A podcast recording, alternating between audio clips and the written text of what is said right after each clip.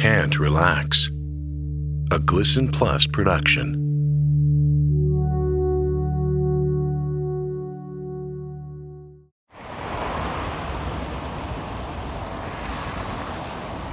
Episode 7 Panic Attack. Continue for 10 miles. That was so messed up. What a fucking nightmare. I don't want to think about it. I mean, do you think that woman was still alive when we left? We called 911. The paramedics will do what they can. We could have checked for a pulse.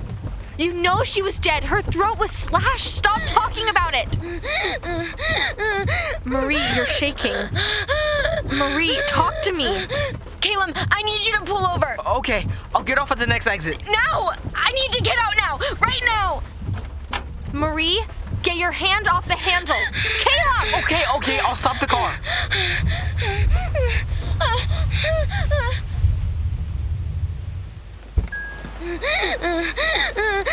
I am freaking out. Like, seriously freaking out. This has never happened. I don't, I don't, just don't know what to do. Okay. Just take it slow. I can't feel my fingers, and my chest is getting tight. Oh my god, it's a heart attack. Should I call 911? No, no. It's a panic attack. I get them sometimes. What do I do? What do I do? Pick an object. Use my watch. Here. Put all your focus on it. Study it. Notice everything about it. Describe those details. It's brown and gold.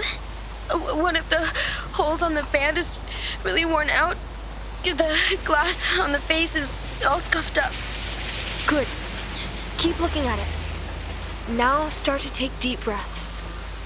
Feel the oxygen go into your lungs and then out again. Let your muscles tighten and then relax.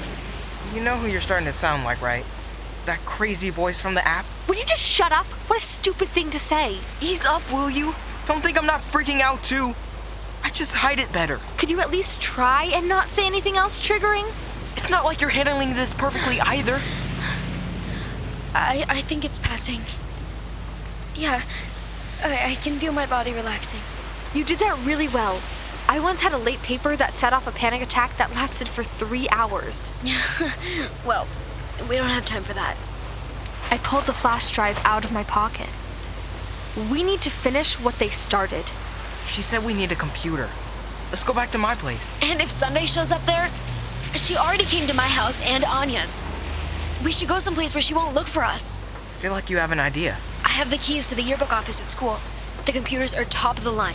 It would run whatever program's on that drive faster than any laptop we have. But the outside doors will be locked. It's Saturday. The swim team practices on Saturday mornings. Exactly. And they keep the gym door open a crack. I've snuck in before during final layout season. It's 9:45. We should be able to get there before they finish up and close it. You two are the best. I really don't know what I would have done without you. And you'll never need to. We stick together. Now let's get back in the car before some trick skids out and kills us all.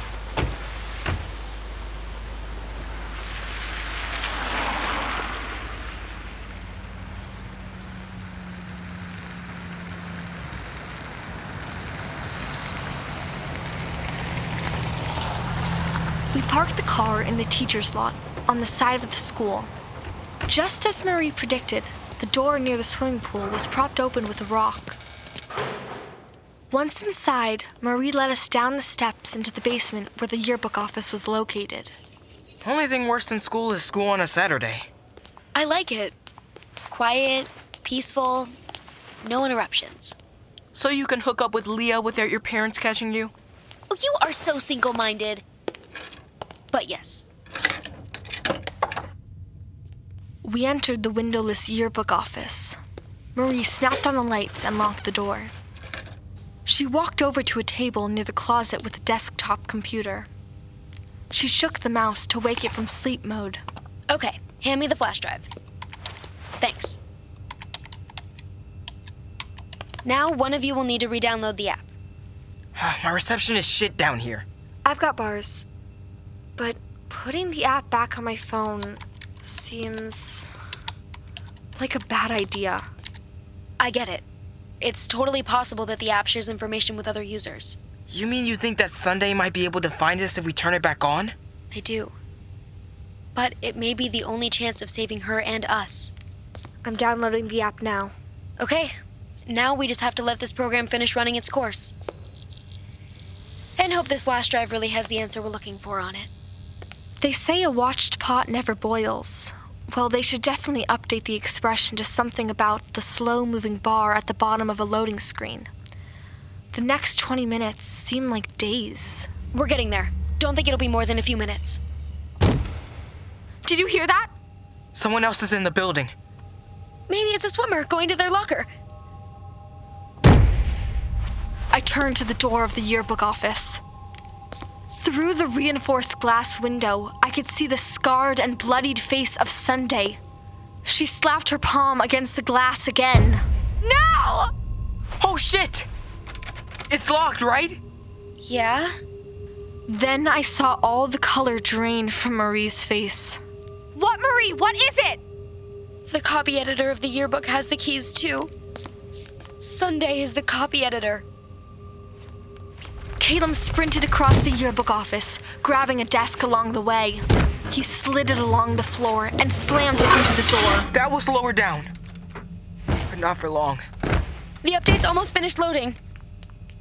Sunday was throwing all her weight against the door, but Caleb was holding it fast. 97%, 98. I grabbed a waist high bookshelf and shoved it over to where Caleb was holding the desk in place. He took it from me to help form a bigger barricade. As soon as I handed it off, I went to get another desk. 100%. And now it's installing. 4%. God, I hope this works. With two more desks against the door, it would take inhuman strength to move it. What was that? I don't know. We're almost installed. I looked to the window in the yearbook door. Sunday was no longer there. In fact, she had stopped slamming against the door a minute ago. Marie, is there another way to get into this room? That's the only door to the hall. but we share the closet with the orchestra room. Marie's eyes darted to the open closet door just to the right of the table with the computer on it. Oh my god! She's inside! Marie grabbed my phone off the table and frantically pressed on the screen. Sunday came flying out of the closet with a rusty garden shear. Marie fell backwards and the phone hit the ground. Help! It all happened so fast, I didn't have time to react. I watched as Sunday thrust the rusty blade into her chest. Get off her! She's your friend! Sunday stabbed Marie in the chest again. Caleb grabbed one of the desks that we had used to barricade the door to the hallway and pulled it away. A minute ago, it had been keeping Sunday out. Now, it was keeping us in. Look out! Caleb pushed me out of the way as Sunday came running toward me with the garden shears. Instead of stabbing me, she smashed into the pile of bookcases and desks. Caleb tugged me across the room toward the closet door. On the way there, he grabbed my phone off the floor where Marie had dropped it. He shoved it into my hand as we darted into the closet. Get the app loaded up. As Caleb pulled me through the dark and cluttered closet, I looked down at the glowing screen of the phone. The updated Peace and Mind app was nearly fully installed. It read less than one minute remaining. We exited the closet into the orchestra room. It was dark. The only source of light was from the broken window in the door. There is comfort in the soft embrace of the dark. I looked over my shoulder to see Sunday standing in the closet doorway. The light from the yearbook office cast her an ominous silhouette. Drops of blood clung to the shear hanging limply in her hand. Caleb pulled open the orchestra room door. I ran out into the hall with him. There was an exit door just down the hall, way closer than the one we used to get in. It was near the girls' locker room, and through the door was a staircase that led to the soccer fields. We sprinted for the door. I pushed against the silver bar. The door was chained closed on the outside. You kidding me? That's a crazy fire hazard. Sunday came out of the orchestra door. There would be no way to get past her to the exit door that had been left open by the swim team. And we couldn't stay here. Over there. Just past the water fountain was an open door to the classroom. We ran inside. Did she see us going here? I don't know. We were in a room that had once been used for woodshop. But the big machines had been removed long ago. Instead, this was the school's exam room where all the standardized tests were administered. I had taken my PSATs in here, and this is where I would be taking my ACTs. Those two tests, which seemed like the most important and stressful things in the world, suddenly seemed so completely unimportant. Why the hell had I wasted so much energy freaking out about them? That was so stupid. Caleb and I ducked low and moved silently between the desks, moving for the far side of the room.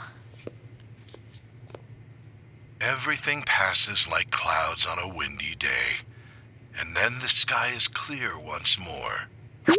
I looked down to discover that the update was fully installed. The Peace in Mind app was ready to be used. A new menu selection was now available Deprogram. Sunday had also heard the chirp of the phone and had come into the examination room, slamming the door open. Caleb and I stopped, both too afraid to move. Try the app. But if it doesn't work, Then we'll fight our way out of here. my finger hovered above the deprogram selection. I raised the volume on my phone and then pressed the button. At first, it was just music. Then the voice came out of the phone. It startled me so badly I nearly dropped it. You are free to make your own choices. Come up from the sand. Breathe the air once more. Sunday had frozen in place, listening, almost hypnotized. Her home's no brave you. Näs marfama. Sessions nor gemas here from we. Sunday was blinking, an almost human expression returning to her face. And then it was gone. Sunday's head spun in the direction of the phone in my hand. She exposed her teeth and gums as she lifted the garden shears. Sunday knocked away desks as she charged for me. Sunday, remember who you are! I crawled backwards, knowing I needed to get away, but with nowhere to go. I turned in the direction of Calum, but he wasn't there. Sunday opened her mouth. Calum had snuck up behind Sunday and knocked her in the back of the head with a broom handle. Sunday wobbled for a moment before falling to the ground. Oh, thank God. It was almost working. Just a little more time and she would have been back to normal. I think so. Calum reached down and pulled the garden shears from her hand. She won't be able to hurt you anymore. Then Calum took the garden shears and drew the blade across Sunday's neck, slitting her throat. What are you doing? She's unconscious! Blood poured out from under Sunday's chin. Calum turned back to me and opened his mouth. Embrace the joy.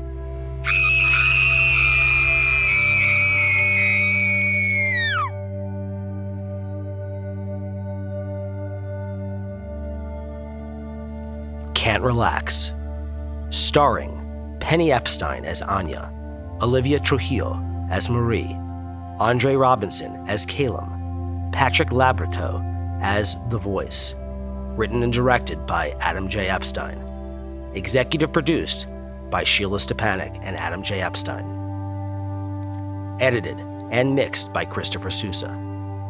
Additional voices by Paula Lisby, Steve Ulrich, Brian Stepanek, Lila Butler, Adam Epstein, Jane Sylvia, Michael Nering, Sheila Stepanek, Suzanne Hesseloff. Music by Buddha Kid. Graphic design by Dave Kogan. Can't Relax is a Glisten Plus production.